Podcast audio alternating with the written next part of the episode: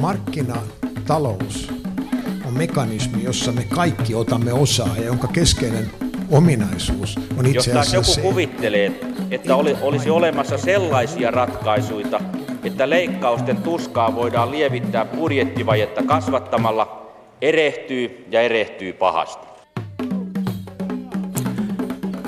Hyvää torstaista aamupäivää ja tervetuloa Mikä maksaa ohjelman pariin jälleen kerran. Ja tänään ollaankin tutun ja turvallisen Pasilan A5-studion sijaan Tampereen Mediapoliksessa, mutta komeat ne on studiot täälläkin.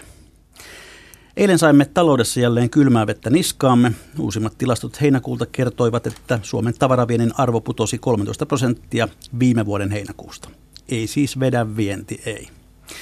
No hyvä uutinen sen sijaan oli se, että saksalaiset näköjään osaavat omistaa ja johtaa suomalaista telakkaa. Turkuun saatiin jälleen kaksi isoa tilausta. Tänään me puhumme työttömyydestä, työllisyydestä, työvoimapolitiikan suunnasta ja linjasta. Tervetuloa ohjelmaan tämän alan kuin omat taskusi tunteva Tampereen yliopiston työpolitiikan professori Pertti Koistinen.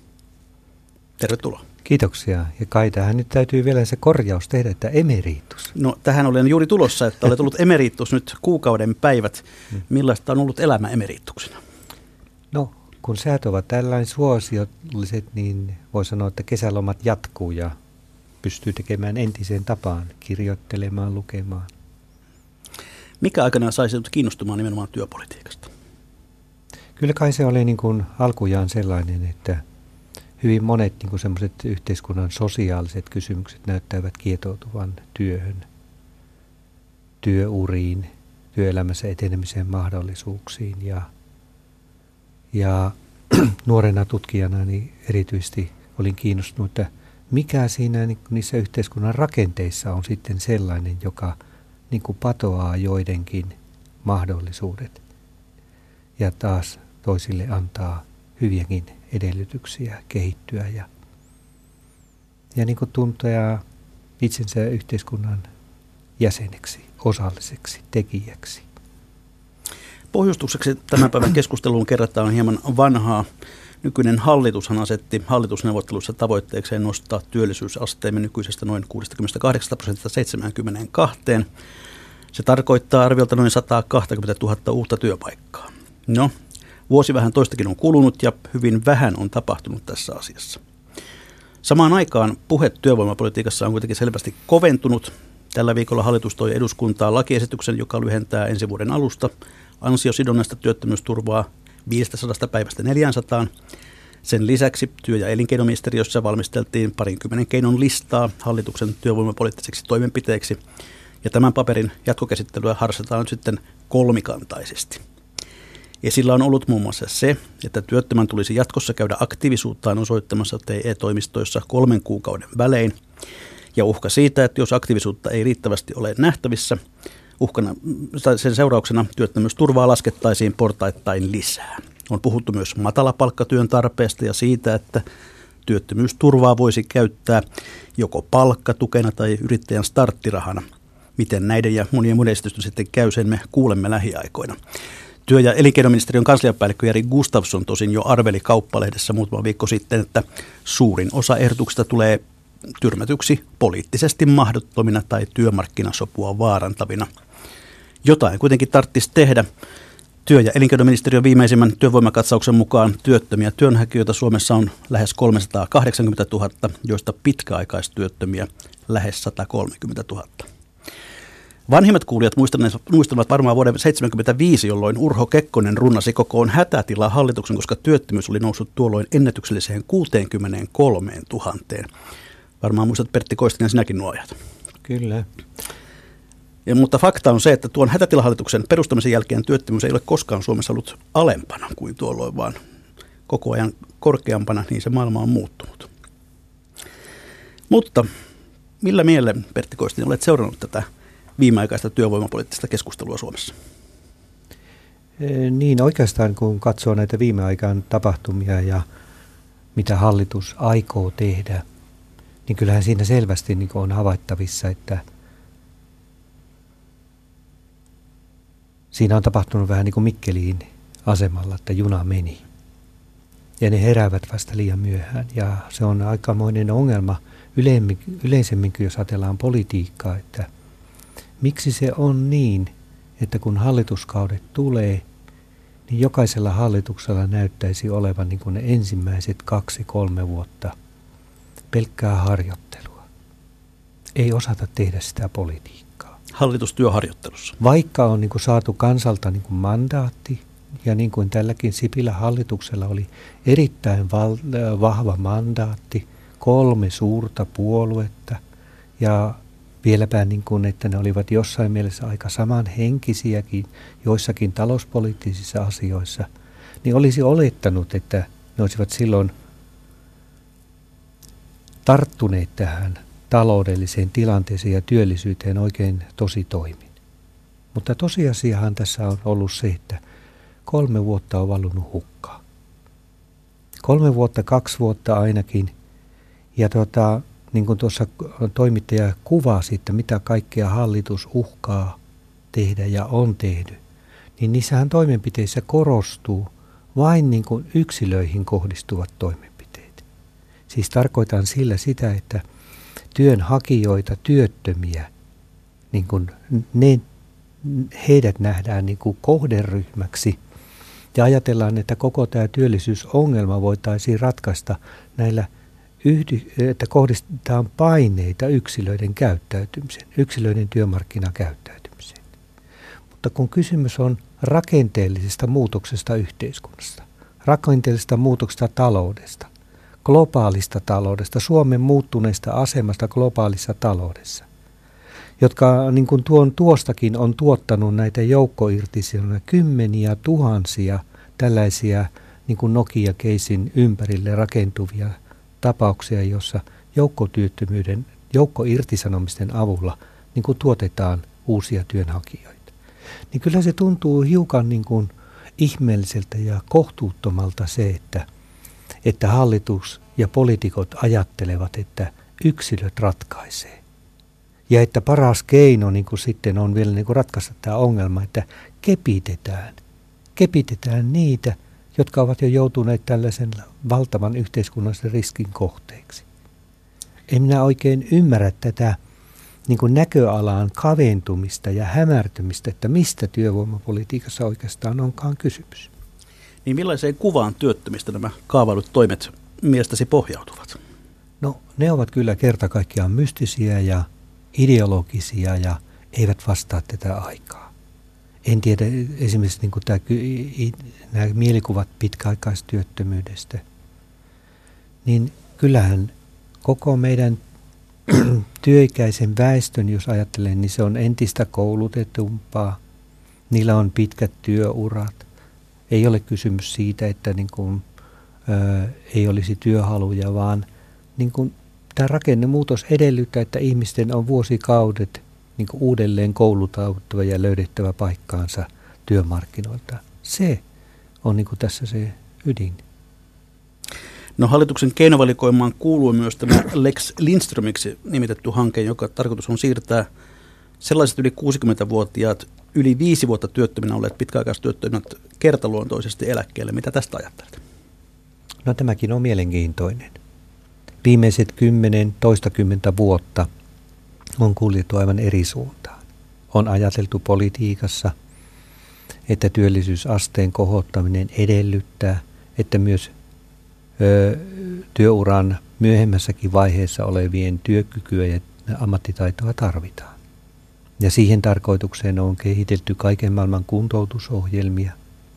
Ja itse asiassa nuo tutkimukset tämmöisen iäkkäämmän työvoiman työllistymisestä ja uudelleen työllistymistä esimerkiksi työllisyysriskin jälkeen osoittavat, että kyllä, niistä suurin osa työllistyykin.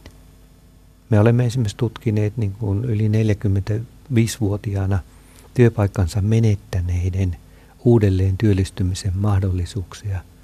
Ja tällaisissa hyvin koko väestöä edustavilla aineistolla olemme osoittaneet, että 60-70 prosenttiin heistäkin työllistyy pysyviin työsuhteisiin. Puhumattakaan sitten sitä, että on tämmöistä niin kuin keventyy työt ja niissä työsuhteissa yhdistyy uudelleen koulutus ja kuntoutus ja on niin kuin, tällä tavalla vähän niin kuin sanotaan semmoista ää, hauraampaa se työura, mutta kuitenkin. Onko tässä siis sinun nähdäksesi kysymys tilastojen siivoamisesta? No minä sanoisin, että hallitus on jollain tavalla niin kuin nostanut käteensä. Kyllähän siinä on varmasti niin kuin sellaista, että sosiaalipoliittisesti täytyy myös niin kuin katsoa sitä, että mitä, millaisia työllistämistoimia hyvin pitkään työttömänä olleille on kohtuullista ja niin kuin osoittaa. Mutta että työvoimahallinnon omat keinot ovat aika vähissä sen vuoksi, että voi sanoa taas, että viimeisen kymmenen vuoden aikana työvoimahallinnon, siis julkisen palvelun resursseja on alasajettu. Eli työhallinnolla ei ole resursseja niin räätälöidä eri ammattiryhmille, eri väestöryhmille heidän tarvitsemiaan palveluja.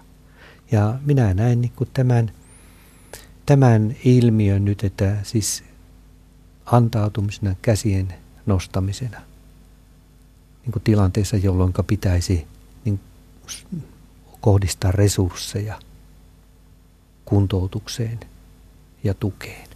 No jo edellisen hallituksen aikana pitkäaikaistyöttömien määrä kaksinkertaistui noin 50 000 100 000. Mitä tässä nyt sitten haetaan sillä, että samalla työvoimahallintoa koko ajan ohennetaan? Se on vaikea kysymys, että mikä on se idea, mutta kyllä kai siinä on, on tämmöinen myyttinen käsitys, että julkinen politiikka ja julkiset toimet eivät olisi tehokkaita ja että sitä tehokkuutta etsitään – tältä yksityistymisen ja kolmannen sektorin toimintojen kautta. Mutta ongelmana vain siinä on, että, että nuo toimijat eivät välttämättä ole ammattitaitoisia. Siellä ei kouluteta työntekijöitä niin kuin tämmöisiin työvälitystehtäviin ja kuntoutustehtäviin. Sitä vartenhan meillä on olemassa kuntoutuslaitokset ja pitäisi käyttää niin kuin tällaisia mahdollisuuksia. Ja aikaisemmin esimerkiksi työhallinto koulutti omia toimihenkilöitään ihan yliopistotasolla monivuotisilla ohjelmilla, jolloin taattiin se, että se työnvälittäjien ammattitaito olisi hyvä. Ja se ammattitaidolla siinä on vähän niin kuin tämmöinen lääkäri- ja puoskarilääkäri juttu, että vain ammattitaitoiset työntekijät voivat niin kuin tunnistaa, mitkä ne ovat ne tarpeet ja ne voivat vain tunnistaa myöskin siten sen, että miten ympärillä oleva yhteiskunta muuttuu, miten näitä työntekijöiden valmiuksia ja kykyjä tulisi paremmin tukea ja No kun verrataan Suomen työllisyysastetta vaikkapa muihin Pohjoismaihin, niin me olemme selvästi alemmalla tasolla. Mitä siihen on? Miksi? Anteeksi, työttömyysaste. Suomen työllisyysaste on kyllä. alhaisempi. Joo, kyllä. Mistä se, mistä se johtuu? Mitä meillä on tehty väärin?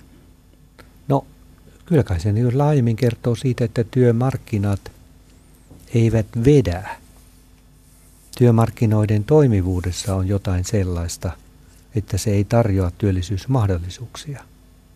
Ja että ihmiset eivät pysty niin kuin yhdistelemään niin kuin omaa elämänsä ja työssäkäyntiä haluamallaan tavalla. Esimerkiksi jos verrataan Ruotsiin, niin työttömiä on lukumääräisesti suurin piirtein saman verran kuin Suomessa, mutta työvoimahallinnossa väkeä on kuusi kertaa enemmän kuin Suomessa.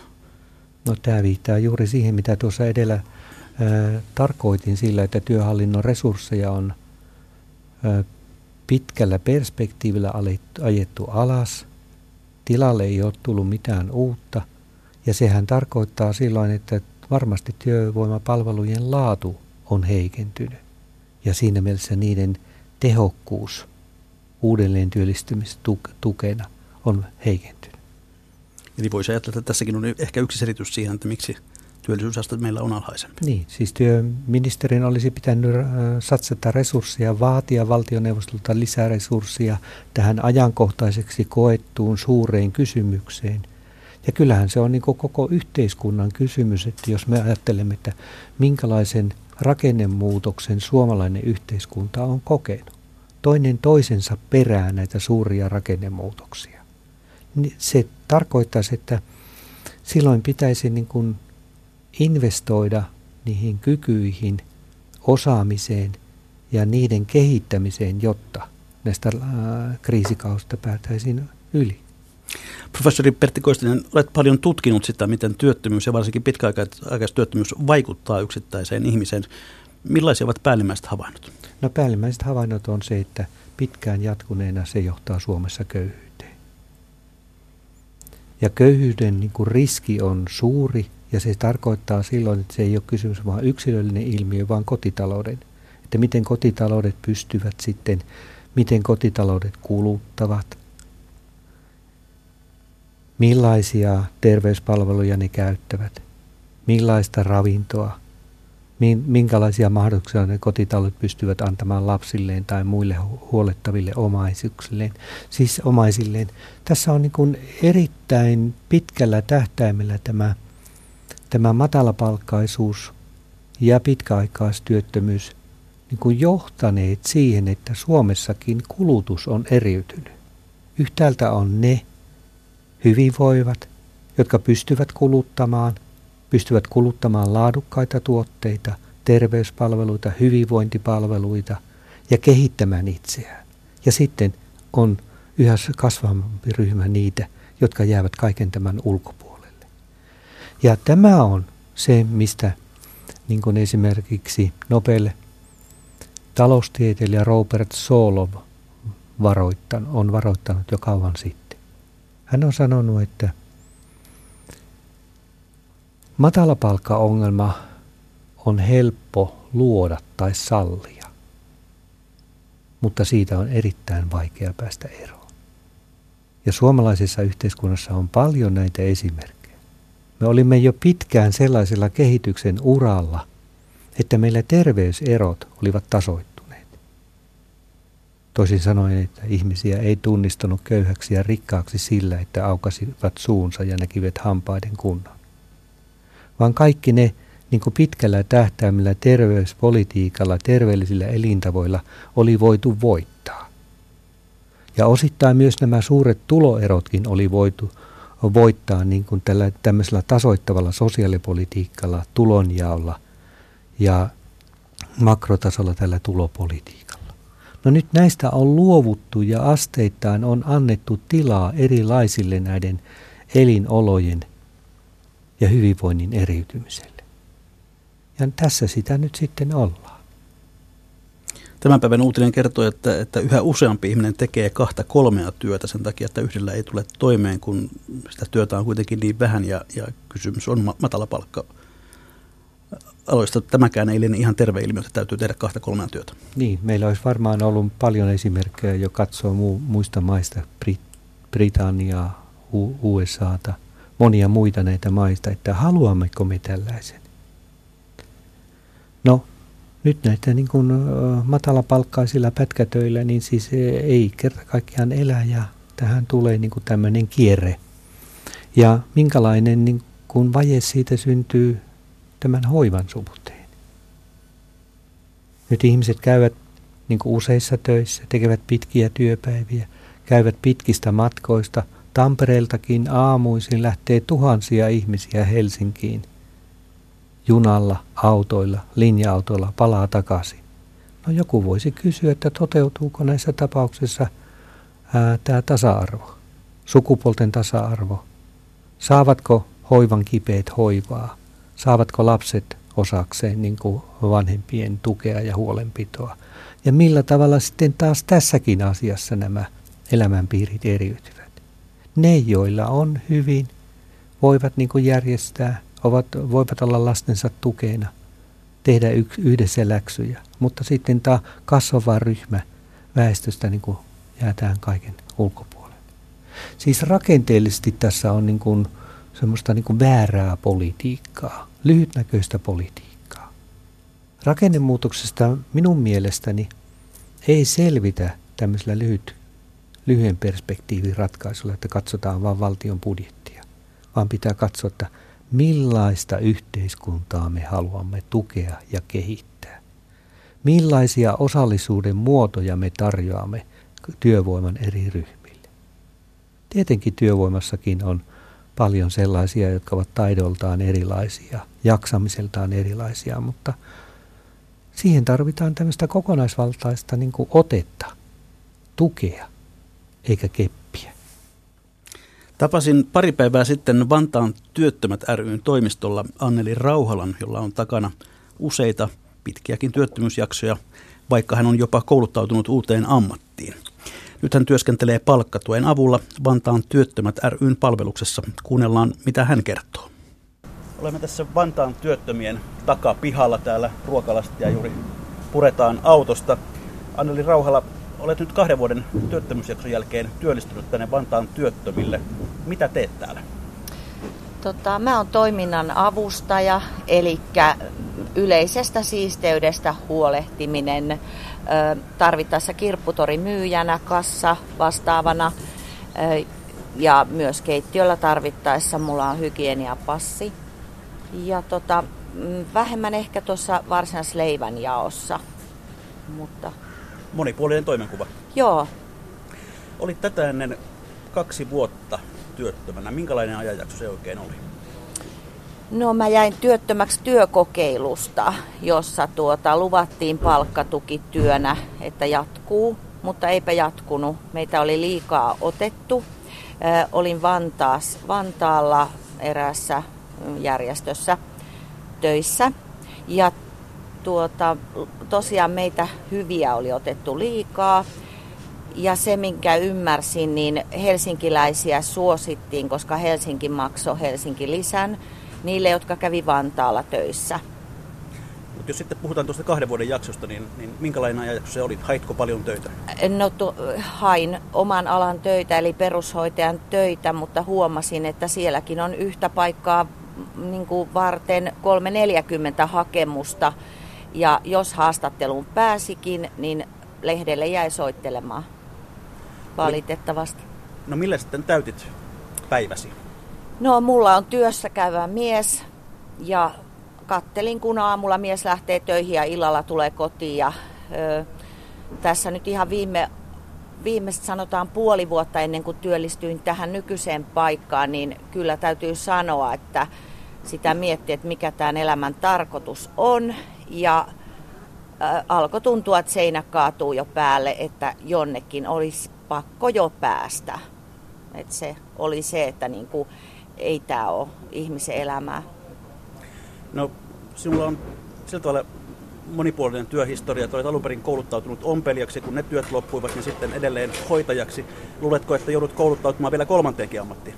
No en luule, enkä kouluttaudu.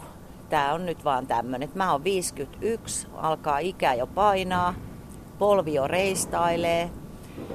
Öh, en luultavasti enää kouluttaudu. Et mulla on viisi lasta, yksi lapsen lapsi, mulla on aktiivinen perheelämä. Tota, joo. No, kuinka pitkään tämä pesti nyt jatkuu täällä Vantaan työttämissä? No tämä jatkuu vuoden loppuun asti, puolivuotinen palkkatukityö. Mitä sitten sen jälkeen?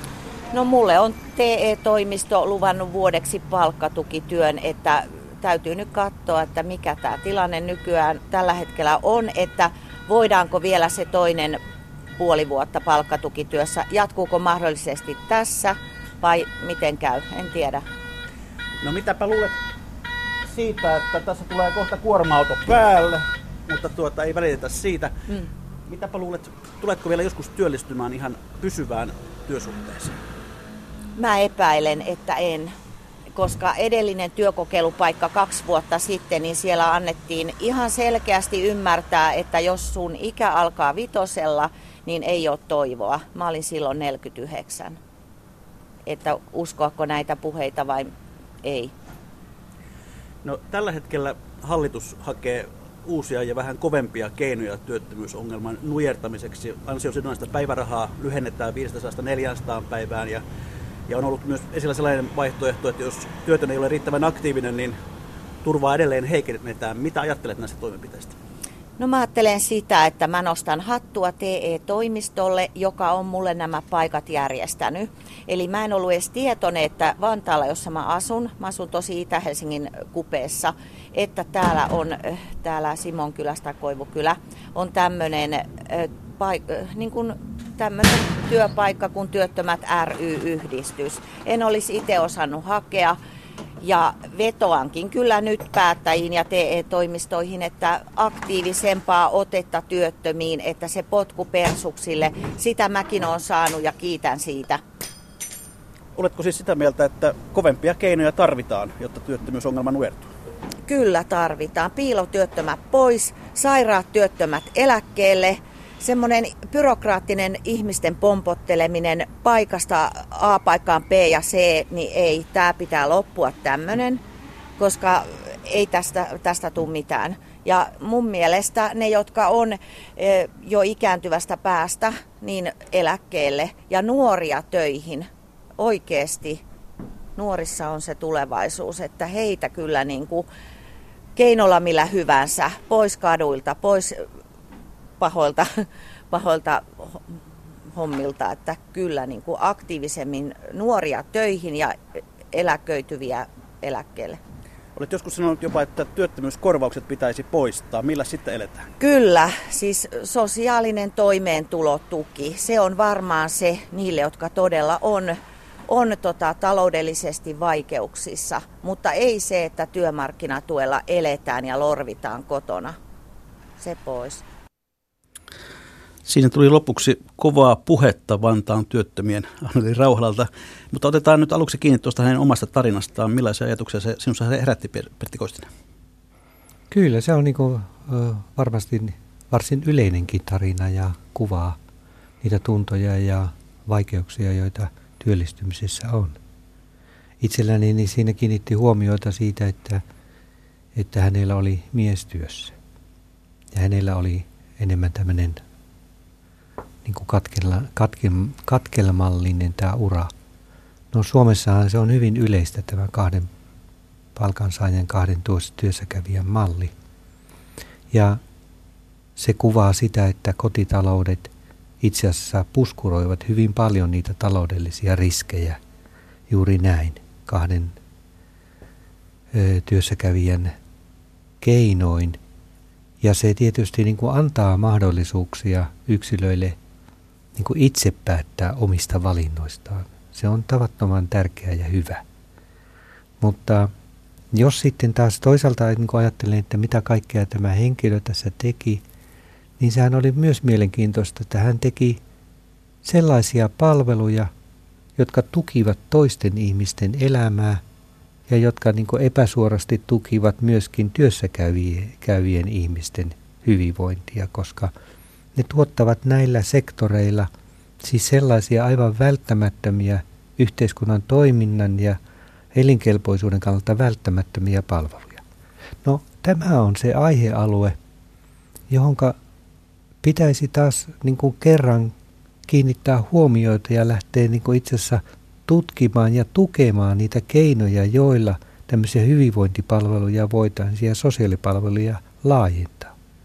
Meillä on valtavia ryhmiä, on näihin pakolaisiin, maahanmuuttajiin liittyviä tukitoimia, on niin kuin lasten, pienten lasten niin kuin iltapäiväkerhoon ja sosiaaliseen aktiivisuuteen, vanhusväestön niin kuin sosiaaliseen tukeen liittyviä tarpeita.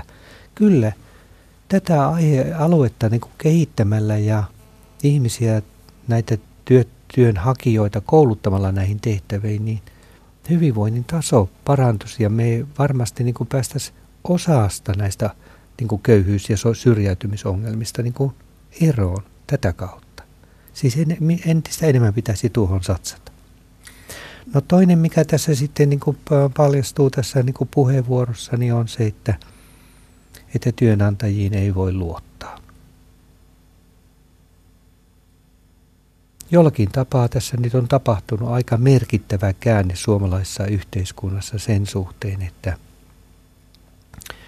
yhtäältä on niin sallittu, että työnantajat voivat niin käyttää täysin määrin näitä lyhytkestoisia työsuhteita, saavat jopa yhteiskunnan tukea rahoitustukee, palkkatukee niin kuin näiden lyhytkestoisten työsuhteiden pyörittämiseen. Mutta siinähän on käynyt myös sitten niin kuin ikävällä tavalla niin, että osa yrittäjistä ilman yhteiskunnallista vastuuta niin kuin on rakentanut bisnesideansa siihen, että ne hyödyntää näitä tukiaisia ja näitä ihmisiä, jotka ovat muita heikommassa asemassa. Siis tämä on hyvä esimerkki siitä, mitä mä yritän myös sanoa, että ei tämä politiikka riitä, jos se on vain keppiä työttömille. Kyllä tässä pitäisi niin kuin miettiä myös sitä, että millä tavalla näitä työsuhdejärjestelyjä, miten se sosiaalinen vastuu yrityksessä toteutuu. Ja, me, ja jos me sitten sallitaan tällaisten ly- matalapalkkaisten, lyhytkestoisten työsuhteiden yle- yleistyminen, niin samalla niin kuin yksilöille, siis ei työnantajille, vaan yksilöille pitäisi järjestää niin kuin turvan muotoja. Ja minun mielestä niin kuin perustulo voisi olla esimerkiksi niin kuin merkittävä ratkaisu, koska se antaa yksilöille autonomiaa päättää ja valita elämäntilanteensa ja koulutuksensa ja tämän kannalta niin kuin mielekkäitä tehtäviä, eikä ole pakko hyväksyä ihan kaikkia. No tuossa Anneli Rauhalla myöskin 51-vuotiaana arveli, että vakituista työpaikkaa ei ole enää hänelle tarjolla. Mitä siihen sanot? No se on kyllä aika kauhea skenaario, jos tällainen on yleisempää, koska ihmisten niin kuin elinikä, terveys yleensä niin kuin paranemaan päin, ellei nyt näitä sosiaalisia jakoja ja eroja siinä niin, öö, päästetä paisu, paisumaan – niin kyllä niin kuin tämmöiselle niin kuin pikkusen vanhemmalle työntekijälle ja, ja jos on pikkusen rämpää, niin pitäisi pystyä löytämään semmoisia kevennettyjä, mutta sosiaalisesti turvattuja työtekemisen muotoja. Ja taaskin niin kuin ajattelen, että, että siinä tarvitaan niin kuin tämmöisiä innovatiivisia ratkaisuja, ei tätä kepittämistä. No se työttömyyden kova ydin on tämä pitkäaikaistyöttömyys, joka on jatkunut kasvuaan nyt hyvän aikaa. Noin 130 000 tällä hetkellä heitä on. Miten Pertti Koistinen, miten sinä ratkoisit meidän pitkäaikaistyöttömyyttä? Millaisin keinoin? No kyllä en, ennen kaikkea sitä, että varmasti tämä työt, pitkäaikaistyöttöminkin ryhmä on hyvin eriytynyt. Siinä ei ole olemassa yhtä niin kuin, tyyppiä, perinteistä tyyppiä, vaan siellä on mukana – hyvin koulutettuja ihmisiä. Esimerkiksi ne, jotka joutuivat Nokialta ulos, niillä on monia taitoja, mutta tietenkin se uudelleen kouluttautuminen niistä entisistä tehtävistä uusille aloille vie aikaa. Ja kyllä suomalaisessa yhteiskunnassa on myös niin kuin tämmöisiä positiivisiakin esimerkkejä ja muutosturva on nyt – sellainen innovaatio, joka syntyi 90-luvun talouskriisin jälkeen. Ja tämä, tätä muutosturvajärjestelmää tulisi entisestään laajentaa niin, että se toimisi. Ja siinäkin on taas se tilanne se muutosturvan suhteen, että jos niin katsoo sitä, että mitä esimerkiksi niin Nokia teki, niin yrityksen, yritysten resurssit – näiden erilaisen Euroopan sosiaalirahastojen resurssit, työministeriön kansalliset resurssit ja kotitalouksien niin kuin investoinnit. Näitä pitäisi niin kuin tarkastella kokonaisuutena ja, ja, ja niin kuin tuota, niiltä pohjalta kehittää tämmöinen entistä paremmin toimiva muutosturva riskien varalle. Suomi ei kenties pysty, se ei voi mitään pienenä avoimena taloudena – se on riippuvainen kansainvälisestä suhdanteista. Mutta se voi tehdä paljon tasoittamalla näitä riskejä ja tekemällä niin kuin tästä muutoksesta jollakin tavalla hallitu. Että kyllä mä niin kuin, ne minun keinoni ovat tässä, että tämä pitkäaikaistyöttömien ryhmä on niin hyvin moninainen ja niiden taitoja pitäisi arvioida. Niitä pitäisi uudelleen tukea tai työttömiä pitäisi tukea kehittämään niitä omia taitojaan – ja löytämään näitä jos nyt vaikka tätä yrittämisen ja itsensä työllistämisen muotoja, mutta siihenkin tarvitaan niin kuin tukea, toimeentulotukea ja ylimenokauden niin kuin taso, riskejä tasoittavaa tukea. Niin 90-luvun lavan jälkeen siis syntyy tämä muutosturva, mutta mitä muuta opittavaa tästä edellisestä suurtyöttömyyden ajasta meillä voisi olla? No kyllä siinä niin kuin se, että näyttää niin kuin näin tutkijan näkökulmasta ainakin, että kyllä meidän tämä kouluttautuminen ja uudelleen kouluttautuminen on sittenkin mainittaan parempi. Ja äh, niin kun me olen seuranneet kymmenenkin vuotta niin kuin tämmöisessä joukkoirtisanomissa työ, työpaikkansa menettäneiden myöhempiä uria, niin erityisesti näyttää siltä, että naiset ovat hyvin aktiivisia kouluttautumaan. Ja näyttää myös siltä, että ne, joilla on alempi koulutustaso, nekin ovat halukkaita kouluttautumaan. Siis kyllä Suomessa on niin tämmöinen myönteinen ilmapiiri tälle uudelleen kouluttautumiselle.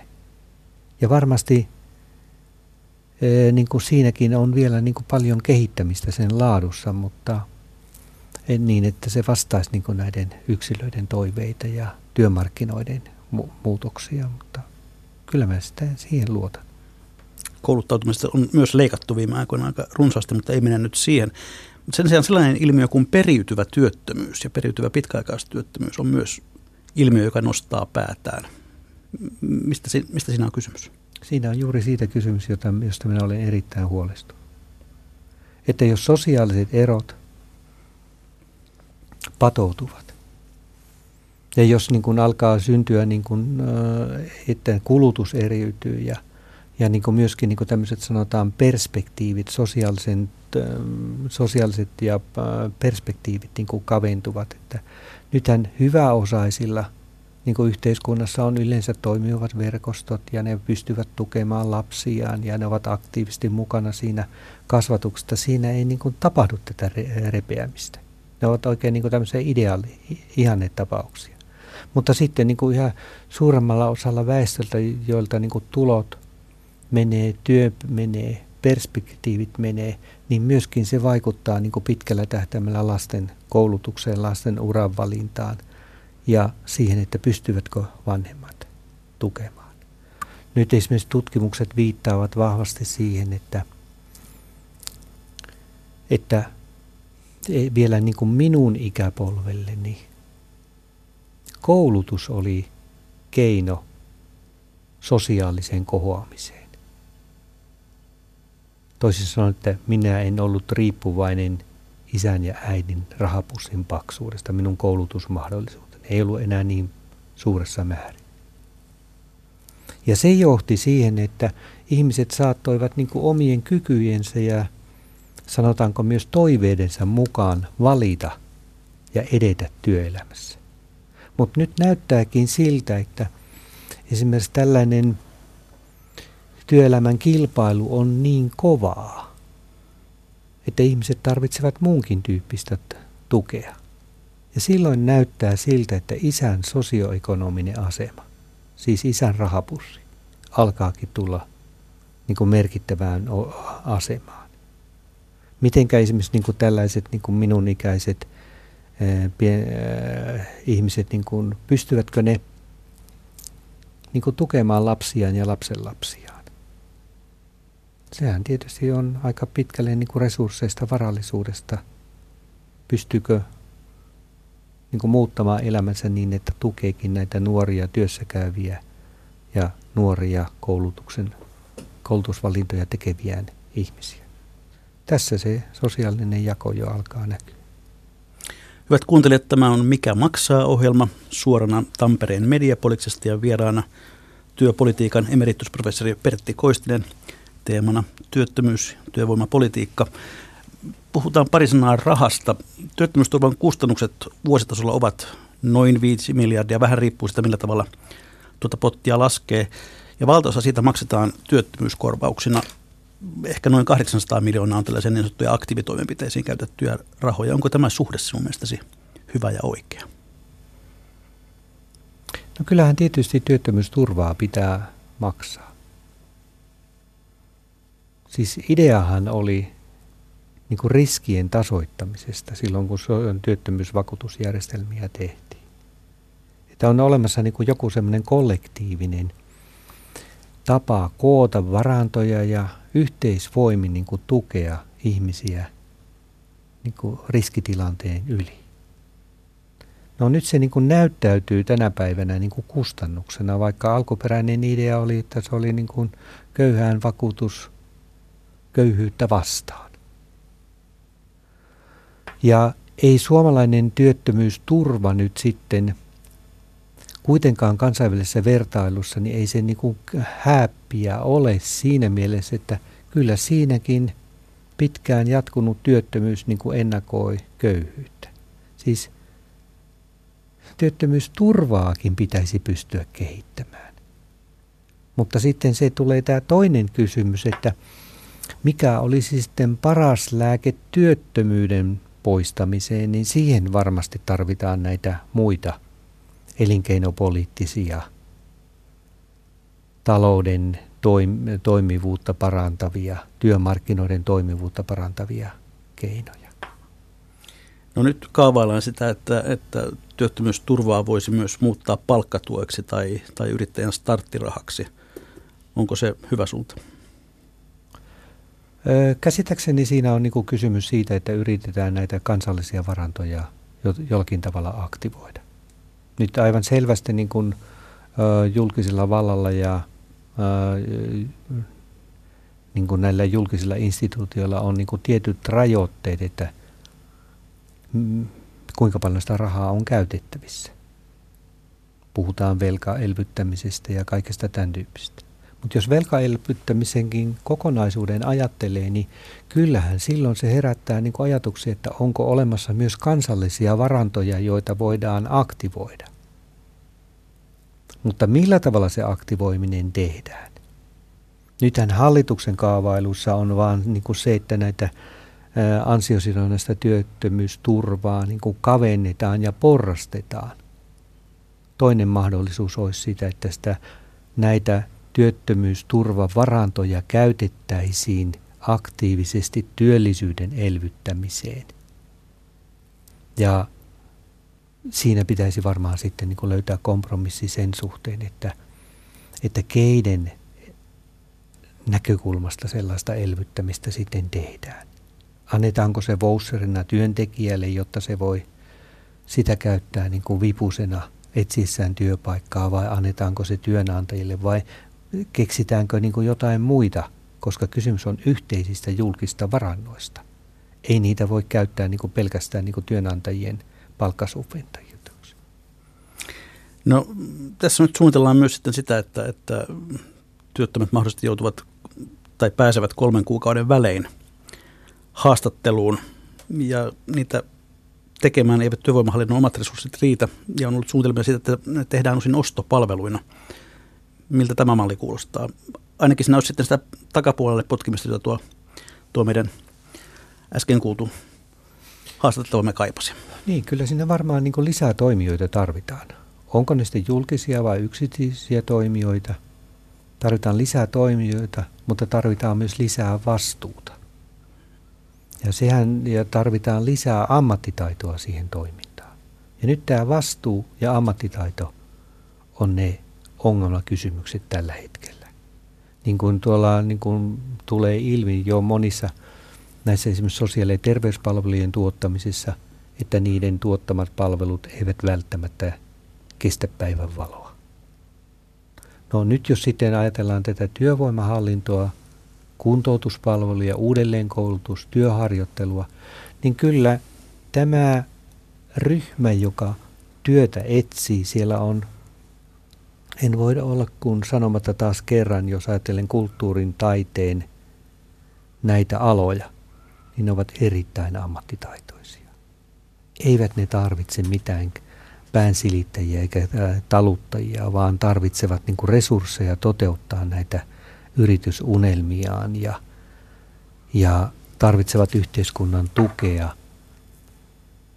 että en nyt oikein usko, että tämmöinen yksityinen niin kuin konsulttifirma, että ku, kuinka paljon se pystyisi niin kuin auttamaan tämmöisten hyvin koulutettujen ja luovien alojen, itsensä työllistävissä niin kuin kehitystä.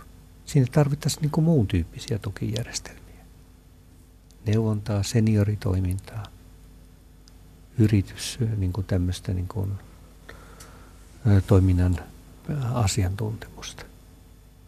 No meillä on myös tämmöinen kohtaanto-ongelmaksi määritelty asia, eli samaan aikaan kun meillä on 380 000 työtöntä työnhakijaa, niin meillä on lähes 70 000 avointa työpaikkaa, näin sanoo heinäkuun tilasto. Missä vika? No se saattaa olla, että ne työtehtävät, jotka ovat avoimena, ovat kaukana. Ja kyllähän me tunnistetaan, että esimerkiksi taajamissa, Helsingissä, Etelä-Suomessa ongelmana on ennen kaikkea niin kohtuuhintaiset asunnot. Ja tämä suuri muutto, joka Suomessa on tapahtunut viimeisen 20 vuoden aikana, niin sehän itse asiassa on haastanut asuntopolitiikan ja voi sanoa, että ää, voi kysyä, että tulisiko asumisen tukipolitiikka integroida selvemmin niin kuin tukemaan työllistymistä. No toinen puoli sitten tuossa 70 on varmasti niitä, jotka työsuhteet ovat määräaikaisia, huonosti palkattuja, ne eivät kiinnosta. No jos niitä töitä ajatellaan tuettavan, niin silloin taas herää kysymys, että mikä on se yksilöihin ja kotitaloihin kohdistuva tukipolitiikka, joka tekee mahdolliseksi tällaisen pienipalkkaisen määräaikaisen työn vastaanottamisen. Ja taas niin kuin herää se suuri kysymys, että pitäisikö sittenkin hallituksen olla rohkeampi perustulokokeilun suhteen. Ja tehdä sitä kokeilua myös niillä ryhmillä, ei ainoastaan pitkäaikaistyöttömillä, vaan näillä itsensä työllistäjien ryhmillä ja etsiä sitä kautta ratkaisua tämmöiseen tähän kohtaanto-ongelmaan. No, jos me vielä tässä ikään kuin kertauksen vuoksi paaluttaisimme rakentavan ja tuloksellisen työvoimapolitiikan kulmakivet tuleviksi vuosiksi, niin millaisia ne voisivat olla, Pertti Koistinen? Tarvitaan kokonaisvaltaista politiikkaa innovatiivista politiikkaa. Tarkoitan sillä sitä, että ei, ei riitä, että paikataan jotakin ongelmia. Ei riitä, että paikataan ongelmia tämmöisillä lyhytkestoisilla ja näköalattomilla ratkaisuilla. Vaan pitää kuvitella se, että mikä on se yhteiskunta, semmoinen palveluyhteiskunta, jota me haluamme kehittää. Ja niin kuin se insertti tuossa aikaisemmin oli, me tarvitaan sosiaalisia ja hyvinvointipalveluja, jotka tukevat ihmisten arkielämää ja ehkäisevät syrjäytymistä. Me tarvitsemme myös niin kuin näitä uusia luovia aloja, joita tämä itsensä työllistävien ryhmä kasvavana ryhmänä niin kuin huokuu. Sehän on pitkälle niin kuin hyödyntänyt sitä tätä osaamista, joka Suomessa on. No tämän lisäksi niin kuin tarvitaan niin kuin yrityspuolella – meillä on aivan selvästi niin kuin semmoisia vahvoja kasvualoja, niin te tarvitaan myös niin kuin vastuuta näiden riskiin hallinnassa. Ei näitä globaalin talouden riskejä, ei niitä sovi, ei yhteiskunta kestä eikä jaksa, eikä veronmaksajat jaksa niin kuin sosiaaliturvamaksuina maksaa niitä riskejä, vaan niihin on löydettävä niin kuin tämmöinen ratkaisu. Jos nyt ajattelen vaikka niin kuin tätä liikkuvaa työvoimaa ja jos ajattelen pakolaisia. Siis kaikkiin näihin kysymyksiin tarvitaan niin kuin semmoinen innovatiivinen, taloudellisesti ja sosiaalisesti kestävä ratkaisu. Ei vain niin kuin tämmöinen takaperoinen ajattelu tai lyhytkehtoisia ratkaisuja. No sen lisäksi minä sanoisin, että rakennemuutokset ovat mitä ilmeisesti tulleet jäädäkseen. Rakennemuutoksen hallintaan tarvitaan määrätietoista politiikkaa. Meillä on hyviä esimerkkejä, niin kuin tämä muutosturva ja uudelleen kouluttautuminen, mutta että siellä on vielä paljon tekemistä. Tämä järjestelmä ei kata kaikkia niitä. Se ei kata välttämättä juuri niitä ryhmiä, jotka kaikkein eniten sitä tukea tarvitsisivat. Ja jos vielä jaksattaa mainita neljäs esimerkki, niin kyllä tähän pienituloisten asemaan pitäisi erityistä huomiota kiinnittää. Tukea niin kuin kotitalouden kulutusta ja, ja että kotitaloudet voisivat suunnitella huomista. Että kotitaloudet voisivat suunnitella ja tukea lastensa huomista. Näissä olisi ne innovatiiviset ratkaisut. No tuossa alussa jo muistelimme 70-lukua ja sitä, että hätätila syntyi maahan, kun oli reilut 60 000 työtöntä. Onko se niin, että täystyöllisyyden päivät ovat lopullisesti Suomesta ohi? Toivottavasti eivät, mutta nyt niin kuin hallituksen pitäisi niin kuin tajuta se, että nyt jos koskaan on hätätila ja tarvitaan niin kuin mittavia politiikkavalintoja. Lähetysikkunassa tuo keskustelu on käynyt kiivaana ja poimin sieltä yhden kommentin, jonka kirjoitti Howling Wolf. Hyväosaisten empatiavaje on pitkällä tähtäimellä kestämättömämpi kuin mikään kestävyysvaje, jota hoetaan kyllästymiseen asti. Ja tähän väliin Pasilla voisi soittaa rempauttaa ohjelman välitunnuksen. No niin, hyvät kuuntelijat, olemme siis perinteisen tapaan siinä kohtaa lähetystä, että on viikon talousviisauksien ja talousvinkkien aika. Mikäs Pertti Koistinen olisi sinun viikon talousvinkkisi tai talousviisautesi? Kyllä se niin keskeisesti on, että suosittelisin, että hallitus ja muutkin poliittiset toimijat näkisivät perustulon tämmöisenä uutena innovatiivisena ratkaisuna, jolla taataan perustoimeentulo myös niille väestöryhmille, jotka ovat niiden ulkopuolella. Ja nythän se ryhmä on kohtuuttoman suuri. Viikon yleisövinkki on sitten hieman aivan toisesta maailmasta. Sen on lähettänyt autoilija Parkanosta ja hän kirjoittaa näin. Peltipoliisien määrää teidän varsilla ollaan tiettävästi taas lisäämässä ja poliisi muutenkin alentaa sakottamiskynnystä. Nyt on korkea aika opetella ajamaan nopeusrajoitusten mukaisesti. Näin muutenkin tarpeeksi kallista autoilusta ei tule turhia lisäkuluja. Tämä on tietysti myös liikettelinen turvallisuuden kannalta ihan hyvä vinkki meille kaikille.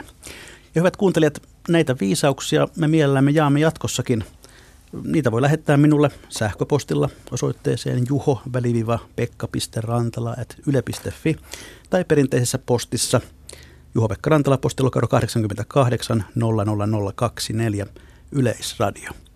Professori Pertti Koistinen, oikein paljon kiitoksia haastattelusta. Kiitoksia.